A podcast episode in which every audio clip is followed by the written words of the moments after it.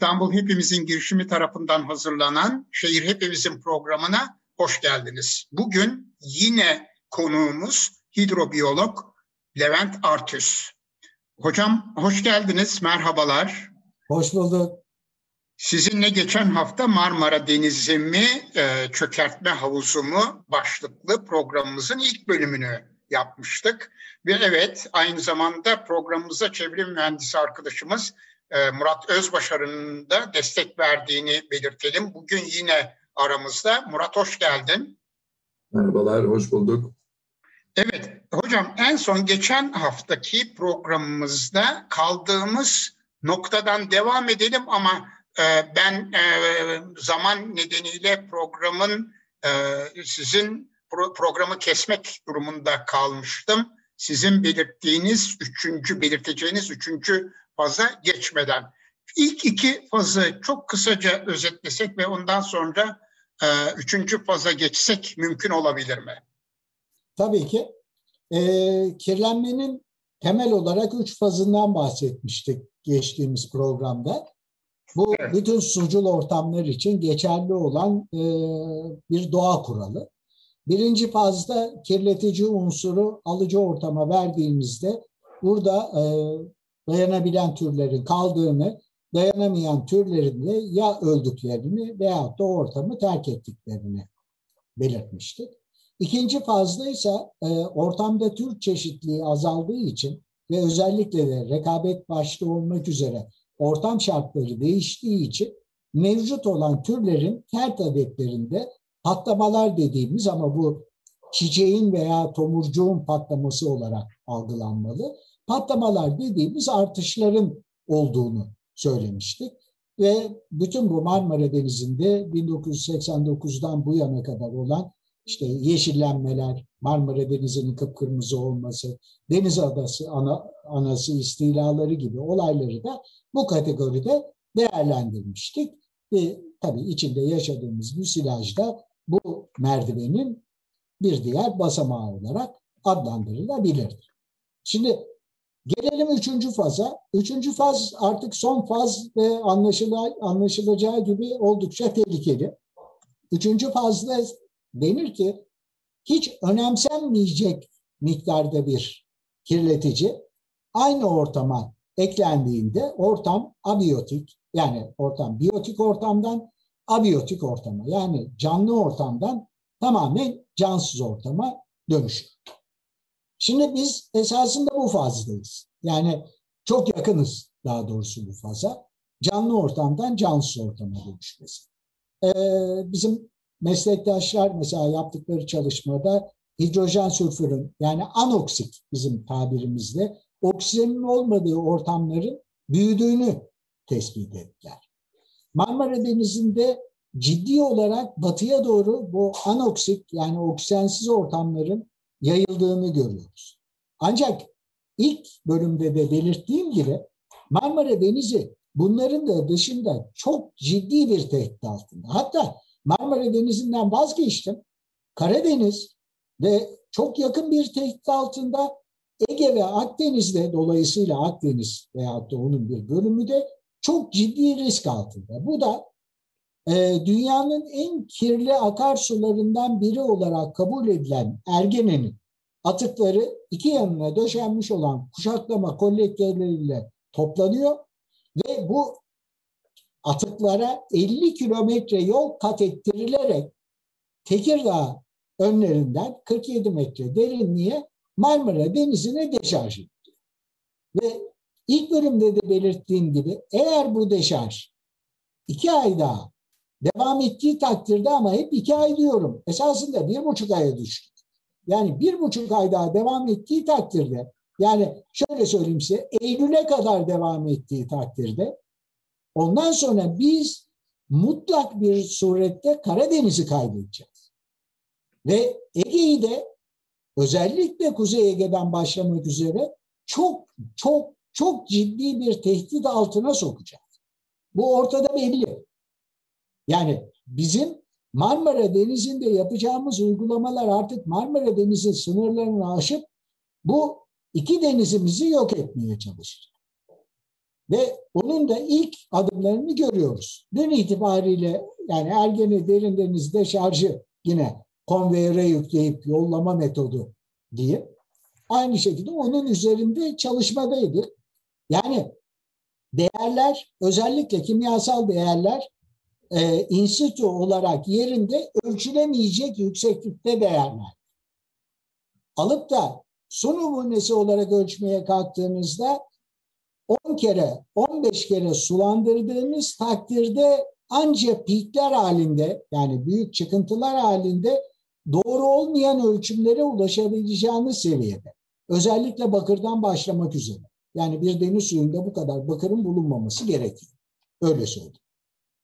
Şimdi parametre olarak tek tek hepsini belirtmeyeceğim. Ancak aynı şekilde yine bunun yarattığı bulanıklıktan dolayı Marmara Denizi'nin şu anki Ergeni deşarjının etki alanı içerisindeki su sıcaklıklarında diğer alanlara nazaran bir buçuk derecelik bir artış var.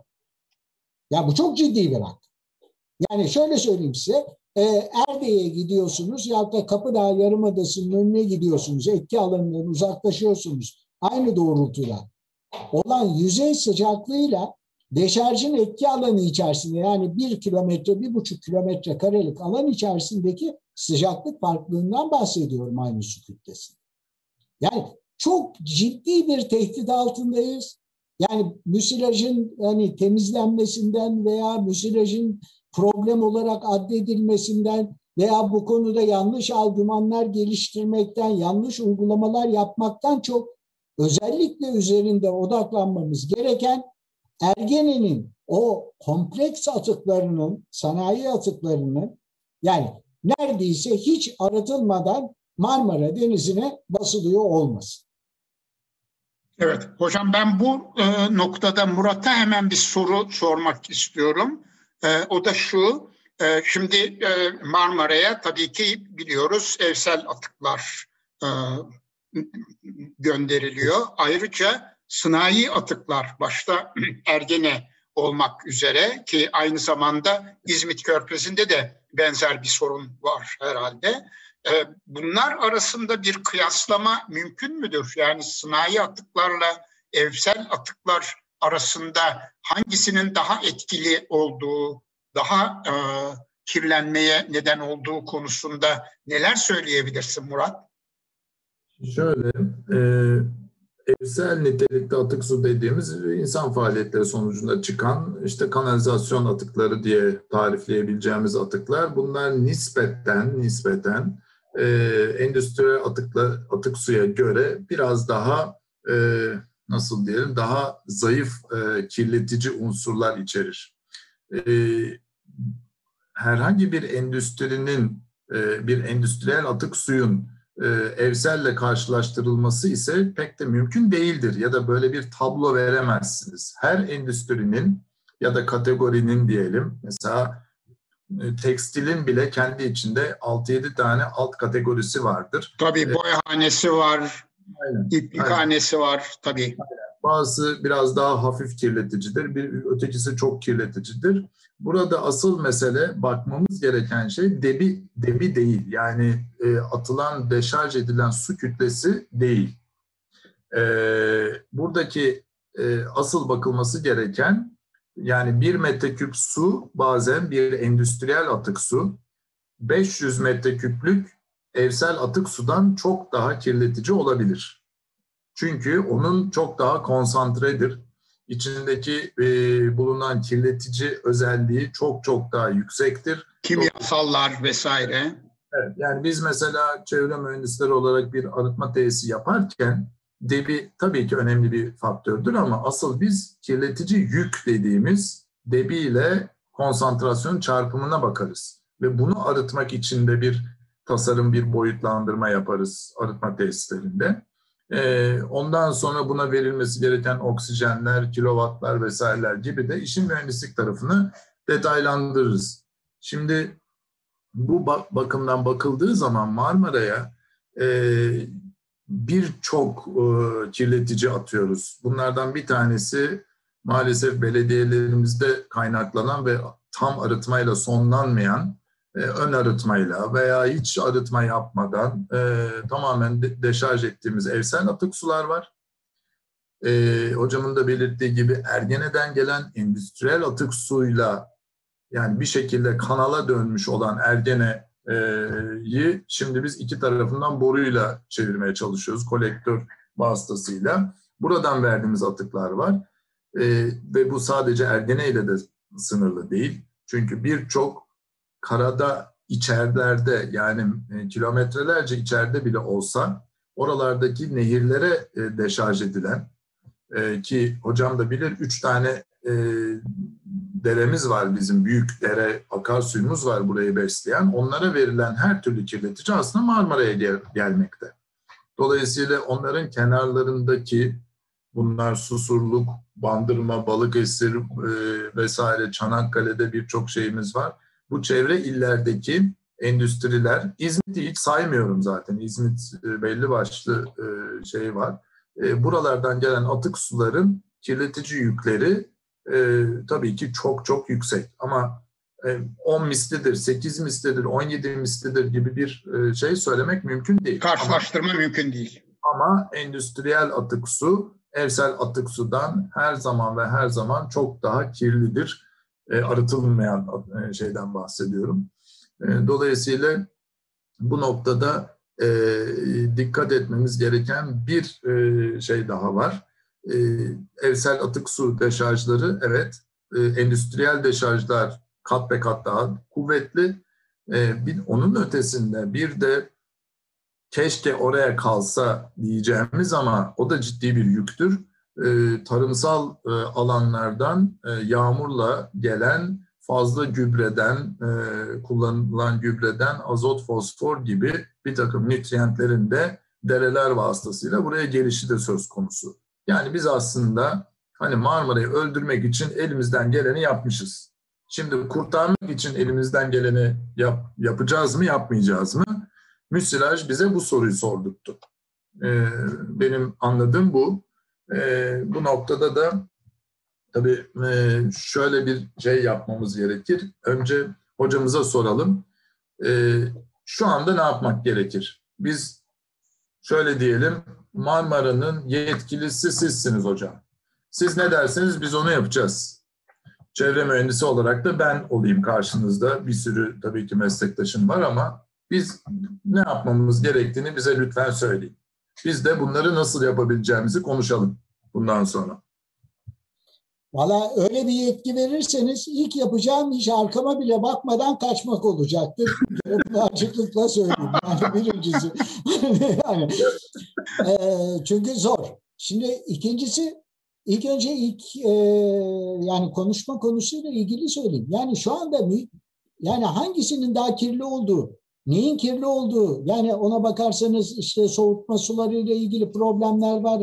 Bu boruların tıkanmasından basılan işte e, klor dioksitler var falan yani çok şey var. Bu önemli değil. Alıcı ortam olarak bakın bir damlalıkla bile vereceğiniz kirletici şu an itibariyle yani Marmara Denizi'ne zarar verecektir. Biz o hale getirdik. Yani onun daha fazla, onun daha az olması noktasını biz çoktan geçtik. Yani bundan 30 sene evvel onu konuşmalıydık. Onlar hani doğru dürüst hani bu işlemler için ön proje yapılırken konuşulması gereken şeyler. Şu gün acil bir durumdayız. Yani şu gün bir damlalıkla bile siz yani vereceğiniz bir kirleticiyle bile Marmara ister evsel ister sanayi olsun Marmara Denizi'ni bir anda çok farklı bir ortama bile çevirme imkanına sahipsiniz. Bir kere yani o çok önemli.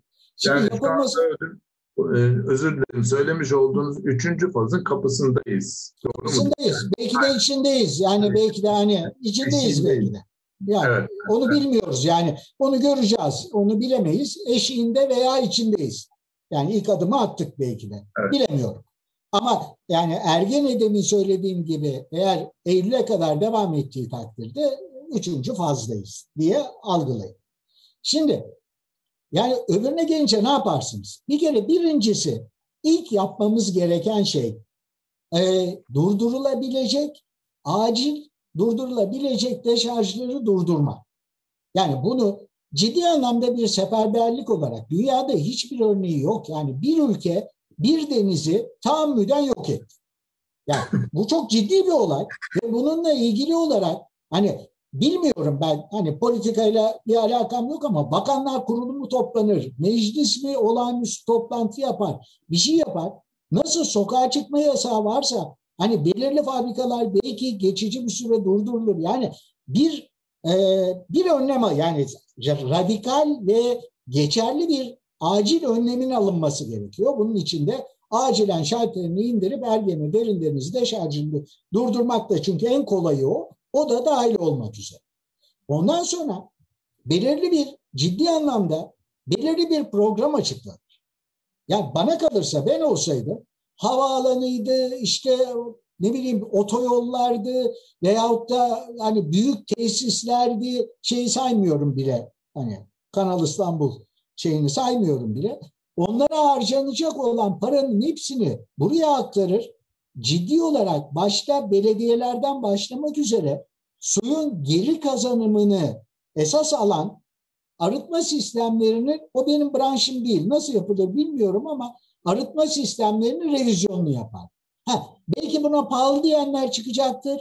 Belki buna hani çok zor diyenler çıkacaktır. Ama bu yapılması gereken bir şey. Biz nasıl ulaşım için havaalanı, ulaşım için yollar yapıyorsak, çeşmemizden akan suyu içecek niteliği getirmek için çok kirli barajlardan gelen suyu arıtıp da çeşmeden veriyorsak, her yere para buluyorsak, acilen para bulmamız gereken yer burası bizim Marmara Denizi.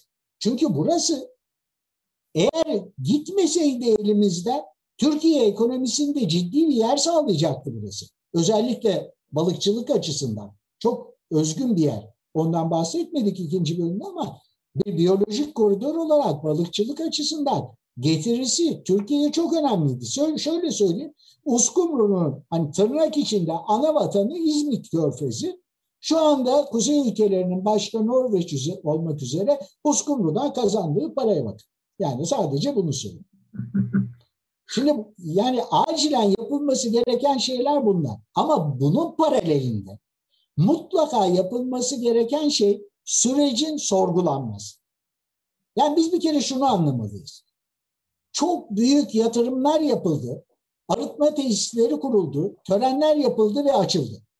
Çok büyük de paralar harcandı. Ben ve çocuklarım borç altında. Ve Marmara Denizi böyle.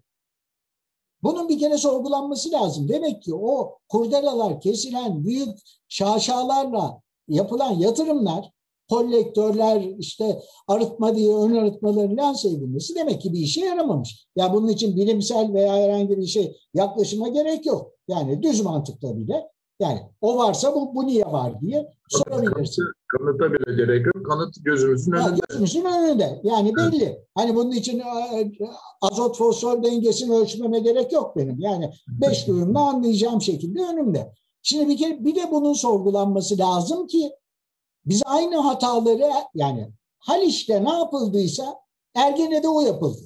Şimdi ona benzer bilinmeye ve hatta hukukla inatlaşan Saros'la yapılıyor. TSRU hattıyla. Tekirdağ'da limanlarla yapılıyor. Karadeniz'de HES'lerle yapılıyor. İşte e, güneyde nükleerle veyahut da ona benzer olgularla yapılıyor. Yani bizim bundan ders çıkartıp belki de yani rahmetli Marmara Denizi de belki öyle isterdi. Yani bizim bundan ders çıkartıp bizim bundan sonra aynı eylemleri yapıp farklı sonuçlar bekleme huyundan vazgeçmemiz gerekiyor. Ama dediğim gibi acilen yapılması gereken şey eğer Marmara Denizi'ne bir nebze bile değer veriliyorsa ve anlaşılıyorsa ciddi bir acil müdahale planı yani eylem planı falan değil direkt müdahale planı. Bunun içinde işte dediğim gibi yani meclis mi toplanır ne yapılır? Sokağa çıkma yasağı gibi pandemideki hani belirli tesisler kapatılır belirli şeylere kısıtlama gelir. Yani bir hani zaman kazanılır ve ondan sonra da e, en kısa sürede 3-5 senelik bir programla da bu bugüne kadar yapılmış olan hatalardan sorgulandıktan sonra vazgeçilir. Yani benim aklıma gelen tek çözüm şu an itibariyle bu.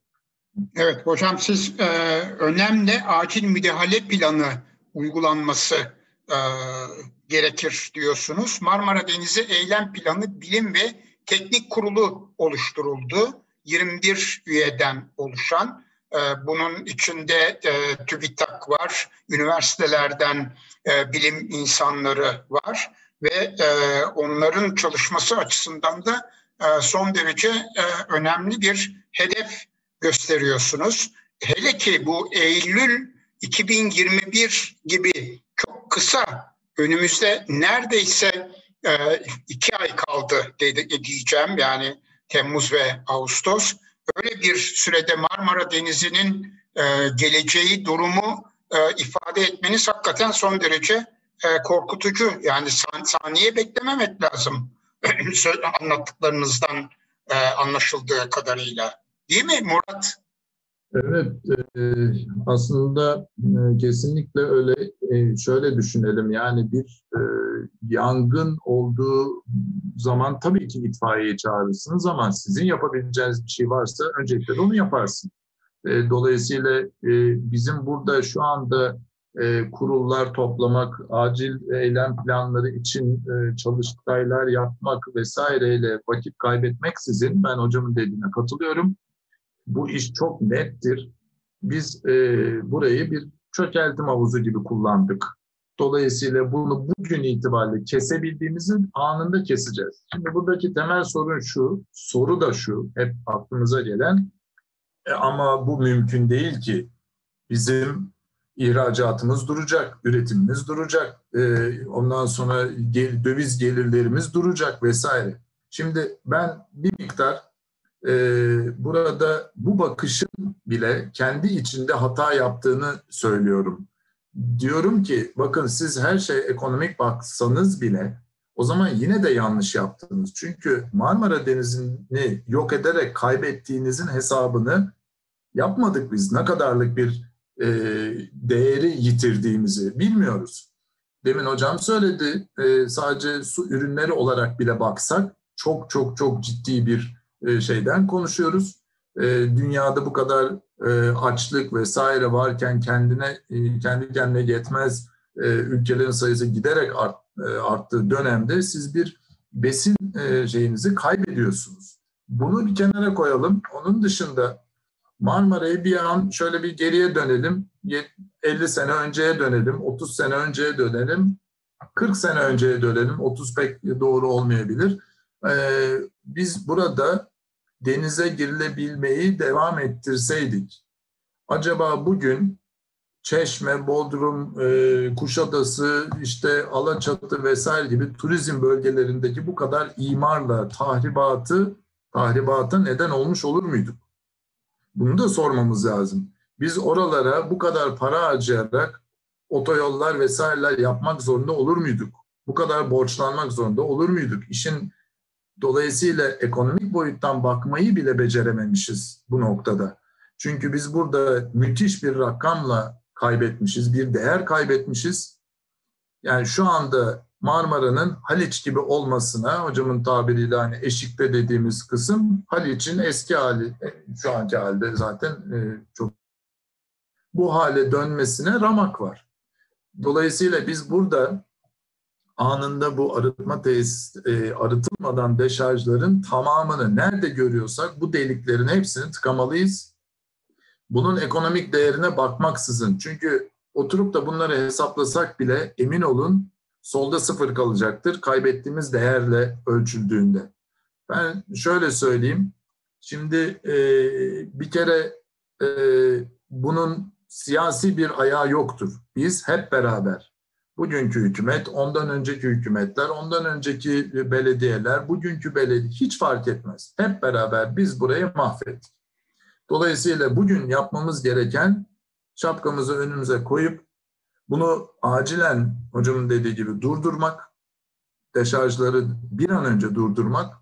E, ikincisinde de arıtma tesislerini süratle ve süratle para ayırıp bu bir e, acil durumdur. Bu kadar basit yani savaş durumu gibi bir durum bu. Olağanüstü bir haldir bu. Ee, böyle bakarsak belki belki belki eşiğinde olduğumuz bu üçüncü fazdan belki iki sene, üç sene bilmiyorum hocam katılır mı? geri adım atma şansını elde ederiz. Olur olmaz onu bilemem. Bu çok kolay değil ama en azından bu şansı kullanmamız gerekir. Ee, şu anda bakın arıtma terminolojisini oturtmaya çalışıyoruz. Arıtma nedir diye soruyorsunuz.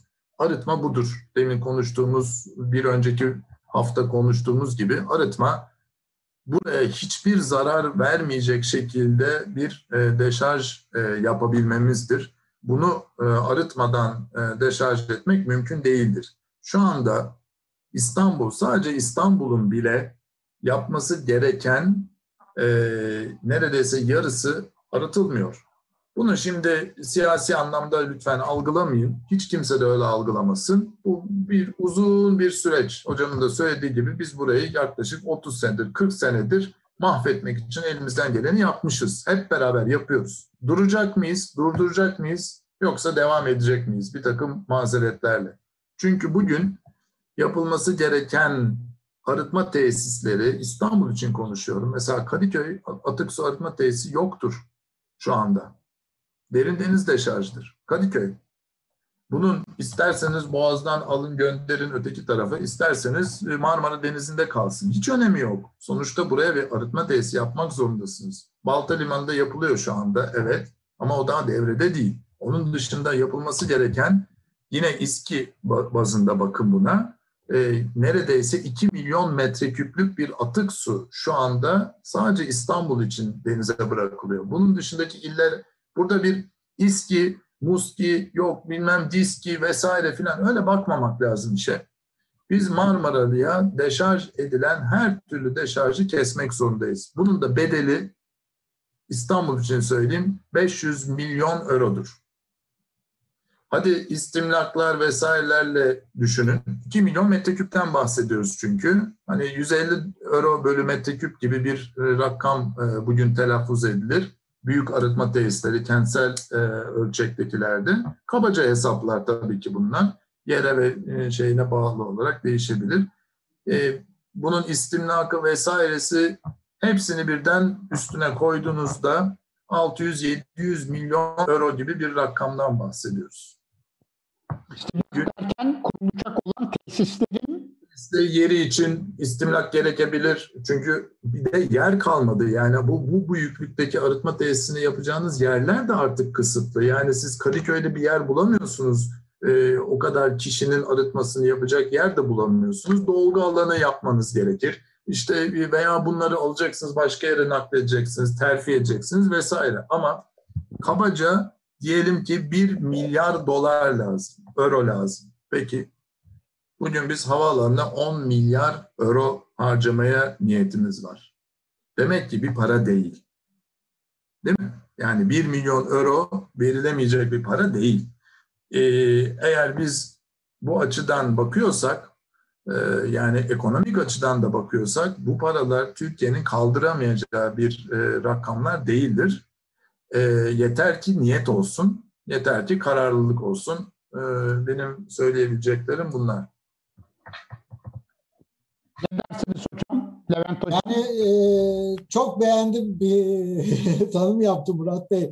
Yani o da yani evinizde yangın olduğu zaman itfaiyeyi çağırmadan evvel doğal gazı, elektriği kaparsınız. Ondan sonra uzmanını çağırırsınız. Yani mutlaka bu kurullarda çok değerli hani meslektaşlarım ya meslekten hani benim mesleğimden olmayan çok değerli insanlar var. Fakat acil yapılması gereken bir şeyler var. Yani onların doğru kararlar vereceğine de inanıyorum. Hani onunla ilgili de problem yok ama ya olay aynı şekilde yangın gibi. İlk önce bunun hani bilimin her şeyin dışında şalterin indirilmesi lazım. Yani doğalgazı şeyi kapatırsınız. Ondan sonra itfaiye gelir işte söndürebildiğini söndürür geriye bir hasar kalır. Ondan sonra bilim işin içine girer. Yani o noktada bilim işin içine girmez. Aynı şekilde de yani insan çok ciddi bir trafik kazası geçirdiğinde bir doktor yani işin en uzmanı bir doktor onun başına geldiğinde icabında hani bir dikiş iğnesiyle iplikle dikiş dikip yani orada bir acil ya bir hastane şartında değil elinden geldiğini yapar. Havlu kapatır bir şey yapar. O işin acil kısmıdır. Biz oradayız. Ondan sonra uzmanlık gerektiren konular İlk yapılması gereken şey idarenin iradesi. Ancak da burada da önemli bir unsur var.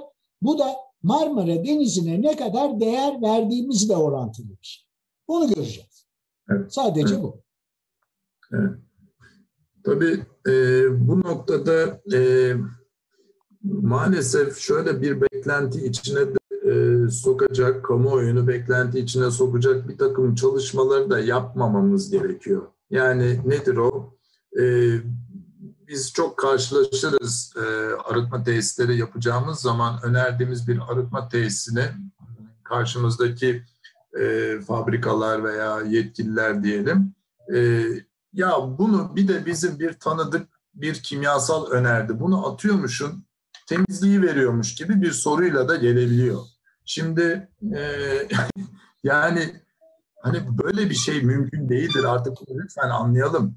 Böyle bir şey mümkün olsaydı biz 30 sene önce bunu da kullanırdık zaten. Hiç öyle konveyör falan gibi de kullanmazdık. Onu o gün damlatı verirdik suyun içine. Zaten geri kazanırdık bunu veya işte arıtırdık.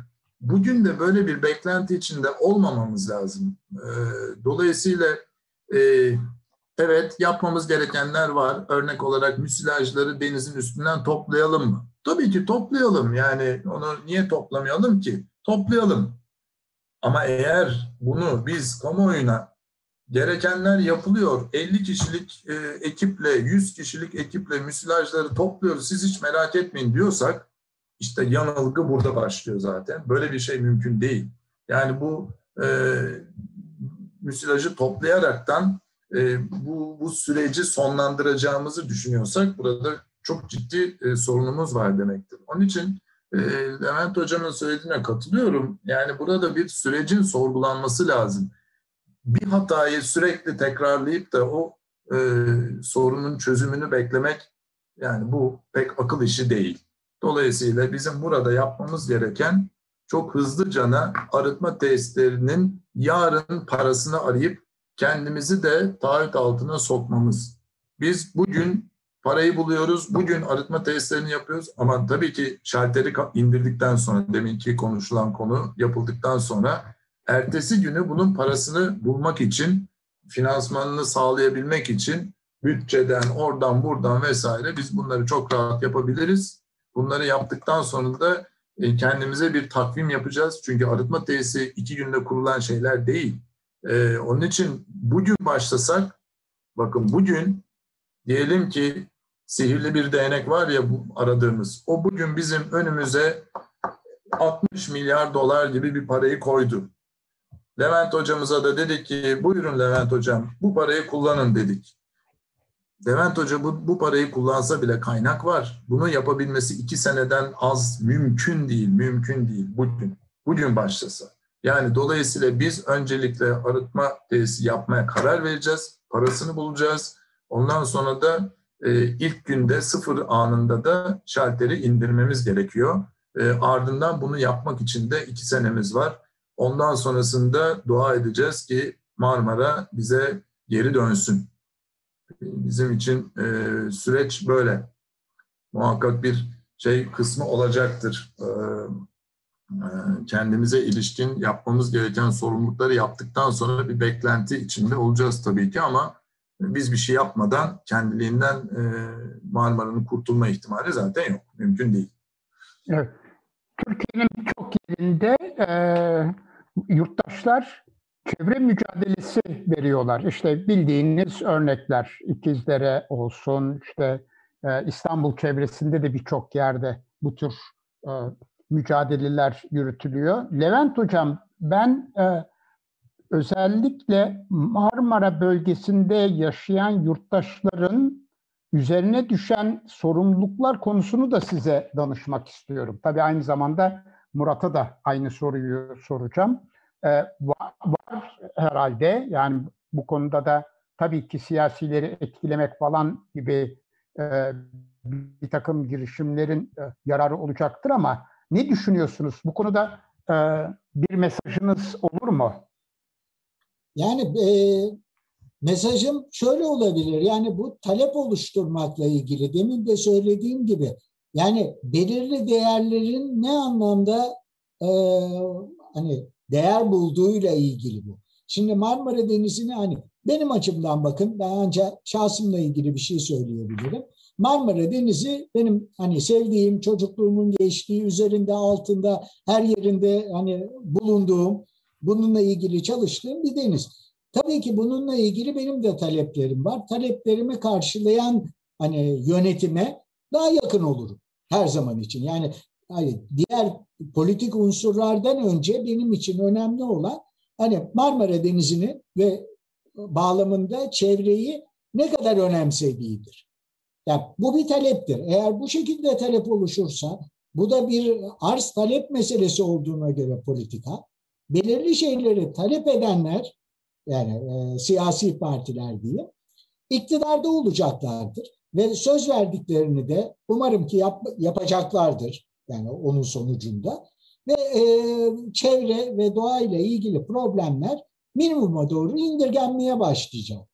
Ama ben e, deminkine bir şey daha eklemek istiyorum. Yani şimdi mesela bir bilim kurulu yaptığımız zaman bilim kurulunda benim beklentim bir program yapıp hani diyelim ki yüzde 40, yüzde 20 Marmara Denizi'ndeki yükü azaltacak şekilde işte bu tesisin şu süreli kapanması iki sene boyunca, şu tesisin bir sene kapanması, bu deşarjın tamamen durdurulması gibi hani yükü azaltacak, hepsine birden şalteri indirmek, hani Marmara Denizi'ni belki bir anda kesmek hani pratikte mümkün olmayacaktır.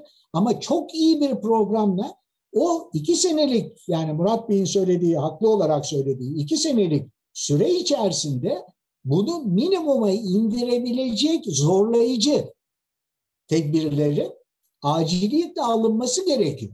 Yani aynı şekilde de biz Ergeni'yi 50 kilometre taşıyıp pisliğini Marmara Denizi'ne döküyorsak Üsküdar'ın da pisliğini 50 kilometre taşıyıp oradaki bir araziyi de arıtabiliriz. Yani onun için ben hani teknik olarak bir problem görmüyorum. Yani maddi olarak da Türkiye'nin bunları yapmayacak kadar aciz bir ülke olduğuna da inanmıyorum. Yani yaptığımız hani e, eserler diyeyim ortadayken. Yani bu e, ciddi anlamda yapılabilir. Yani halkın da yani bunların yapılmasını ne kadar önceliyorsa yani Marmara Denizi'ni veya doğayı ne kadar önceliyorsa ona göre bir talep oluşturmasının da önemli olduğuna inanıyorum. Evet. Senin bu konuda söyleyeceğin? Evet yani şimdi şöyle çevre konusu yaşadığımız e, içinde yaşadığımız bu çevrenin korunmasına ilişkin e, bir kamuoyu oluşturulması e, son derece önemli. Bu kamuoyu aslında Levent Hocam'ın da dediği gibi e, bu kamuoyunun siyasilere ciddi anlamda bir baskı kurması, bir talepte bulunması şartı var. Böylece ne bundan sonraki atılacak her türlü adımda çevre politikaları, stratejileri ve de yapılması gerekenlere ilişkin ciddi programlar talep etmemiz lazım. Takvim istememiz lazım. Yani çevreyi koruyacağızla 5 Haziran'da e, Dünya Çevre Günü'nü kutlamakla e, çevreyi maalesef e, korumuyoruz. Biz 6 Haziran'ın sabahında da çevreyi korumaya ilişkin bir e, dürtüyle hareket etmemiz gerekiyor. E, dolayısıyla burada Marmara Denizi'ndeki Marmara Denizi etrafından faydalanan e, vatandaşlarımıza e, şöyle bir önerim var.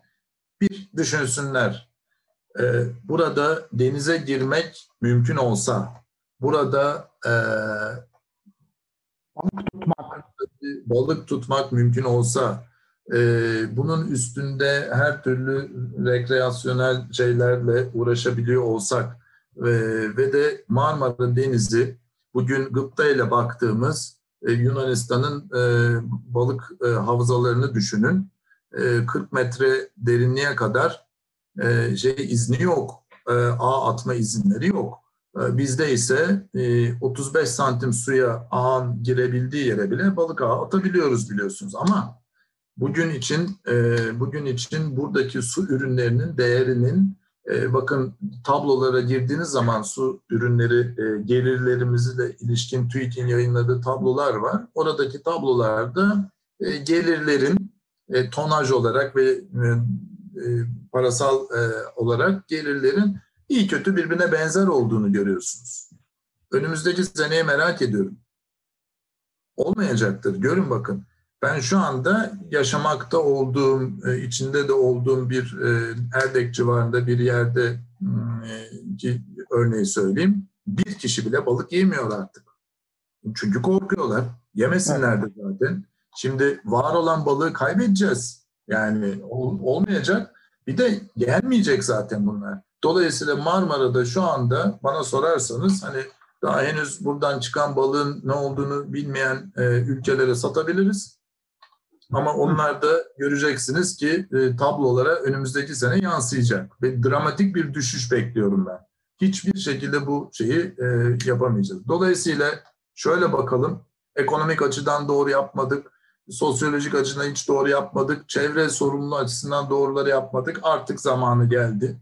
Bizim sonuç itibariyle yaşadığımız çevreye e, kiracı gibi davranmayıp ev sahibi gibi davranmamız lazım. Bu konuda da kamuoyunda e, yapılan kampanyalara e, ve e, çalışmalara destek vermemiz lazım. Levent Hocam'ın e, sözünü ettiği o çalışmanın, içinde bulunduğu o çalışmaya nasıl zor kaynak bulduğunu tahmin ediyorum. Hiç sormadım ama sorsak e, herhalde kendisi anlatır nasıl zorlandığını. Kolay değil bu işler ama buna para ayırmamız lazım. Ama öncelikle niyetimizin olması gerekir diye düşünüyorum. Evet, çok teşekkürler. E, zamanımızı gene e, hızla tamamladık e, ve e, ben e, çeşitli e, kamu kurumlarının bu konudaki toplantılarına katıldığım zaman e, uzmanların, bilim insanlarının e, sundukları rapor listelerini görünce hakikaten şaşkınlıklar içinde kaldım. Çünkü Marmara'ya ilişkin e, sadece sizin değil hocam, çok sayıda kurumun, üniversitenin inanılmaz raporları var ve hep de tehlikeye dikkat çekilmiş. Fakat geldiğimiz nokta bu anlamda da hakikaten anlaşılır gibi değil. Her ikinize de çok teşekkür ederiz. Sağ olunuz. Ee, programımıza e, katıldınız. Her iki programı da sizlerle birlikte yaptık. Levent Hocam çok çok teşekkürler. Ben teşekkür ederim verdiğiniz fırsat için. Muratçım sana da çok teşekkür ederiz. Sağ olasın. Sağ olun. Biz, biz de Levent hocamıza teşekkür ediyoruz tabii ki. Verdiği evet. bildiği için. Çalışmasında da Allah kuvvet versin diyelim. Her, her türlü desteği de vereceğimizi söylemiş olalım. Evet. Teşekkür ederim. Çok doğru ve bu e, iki program ilk olsun. Bundan sonraki çalışmaları da yakından izlemeye çalışacağız Levent Hocam. Evet efendim, İstanbul Hepimizin girişimi tarafından hazırlanan Şehir Hepimizin programını izlediniz. Ee, bu hafta ikincisini düzenlediğimiz bir programdır bu. Ee, ilk e, programı geçen hafta gerçekleştirmiştik. Bu haftaki programla birlikte e, şimdilik Şehir Hepimizin programını burada kapatıyoruz. Gelecek hafta yeni bir alt, e, Şehir Hepimizin programında görüşmek dileğiyle. Hoşçakalın. Türkiye'nin sivil, bağımsız, özgür ve çoğulcu bir medya ortamına ihtiyacı var. Medyaskop 20 Ağustos 2015'te bu ihtiyacı karşılamak üzere yola çıktı. Ama yolumuz uzun. Bu yolculukta bize Patreon veya YouTube'un katıl butonu üzerinden katkıda bulunabilirsiniz. Destek verin, sizinle güçlenelim.